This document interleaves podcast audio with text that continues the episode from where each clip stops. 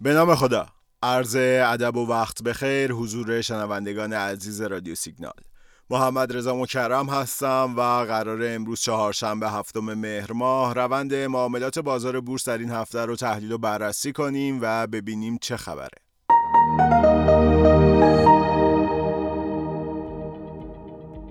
خب شاخص کل بورس از ابتدای هفته یه روند صعودی کجدار مریضی رو حفظ کرده.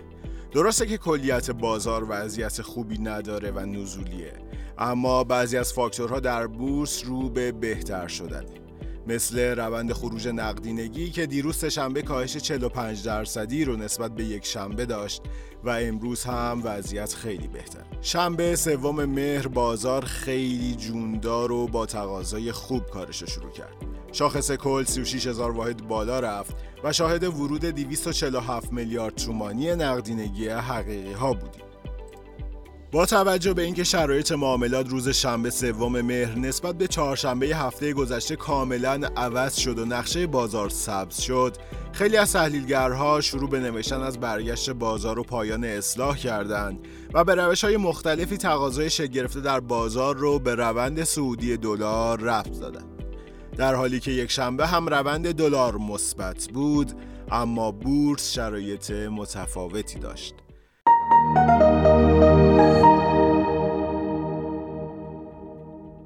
یک شنبه در ابتدای بازار شاخص کل 7000 واحد بالا رفت، اما در ادامه عرضه‌ها شدت گرفت و با کمک فروشنده‌ها نزدیک به 465 میلیارد تومان نقدینگی حقیقی‌ها از بورس خارج شد.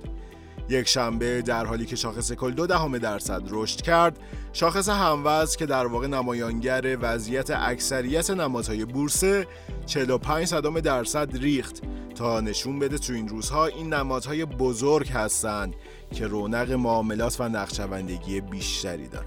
با اینکه روند دلار تو روزهای دوشنبه و سه‌شنبه همچنان صعودی بود، اما روند معاملات در روزهای سه‌شنبه ششم شهریور هم تغییر چندانی نکرد. در یک ساعت ابتدایی معاملات سه‌شنبه شاخص کل 8000 واحد رشد کرد، اما در ادامه فشار عرضه‌ها شاخص رو به سر جای اولش کشوند. در حالی که در معاملات دیروز ششم شهریور شاخص کل تغییر چندانی نکرد، شاخص هموزن 0.32% افت داشت تا نشون بده این بار نوبت به بزرگتر هاست.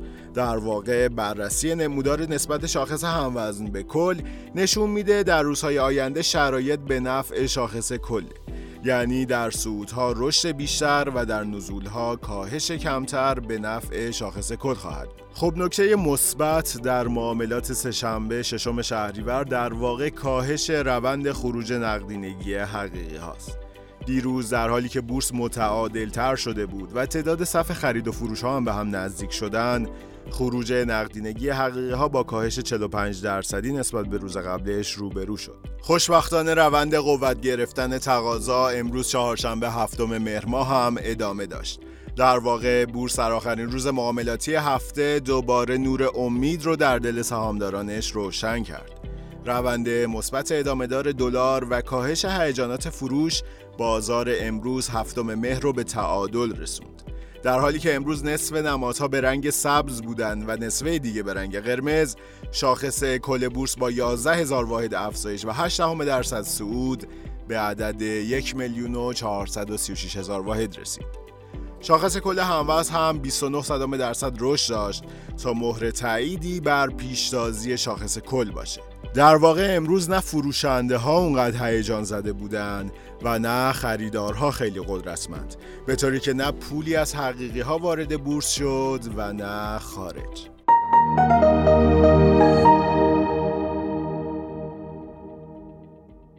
خب طبق بررسی ها به نظر کاهش های اخیر شاخص کل حکم یک کف قیمتی رو داره و برای کسانی که دید میان مدتی دارن شرایط فعلی در واقع فرصت بسیار مناسبی برای اصلاح سبده، چرا که با توجه به مفروضات تکنیکالی و بنیادی ریزش بیشتری مثل سال گذشته برای بورس نمیشه متصور بود و این اصلاح در واقع حکم نفسگیری و تجدید توان برای ادامه روند صعودی خواهد.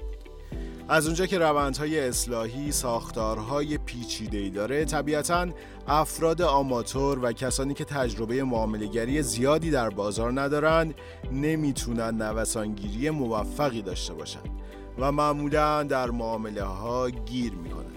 پیشنهاد میشه این روزها معامله گرها به شدت از نوسانگیری دوری کنند. خیلی ممنون و متشکرم که ما رو میشنوین، برامون کامنت میذارین و از ما حمایت میکنین. امیدوارم هر کجا که هستید سلامت باشید. روزتون خوش. خدا نگهدار.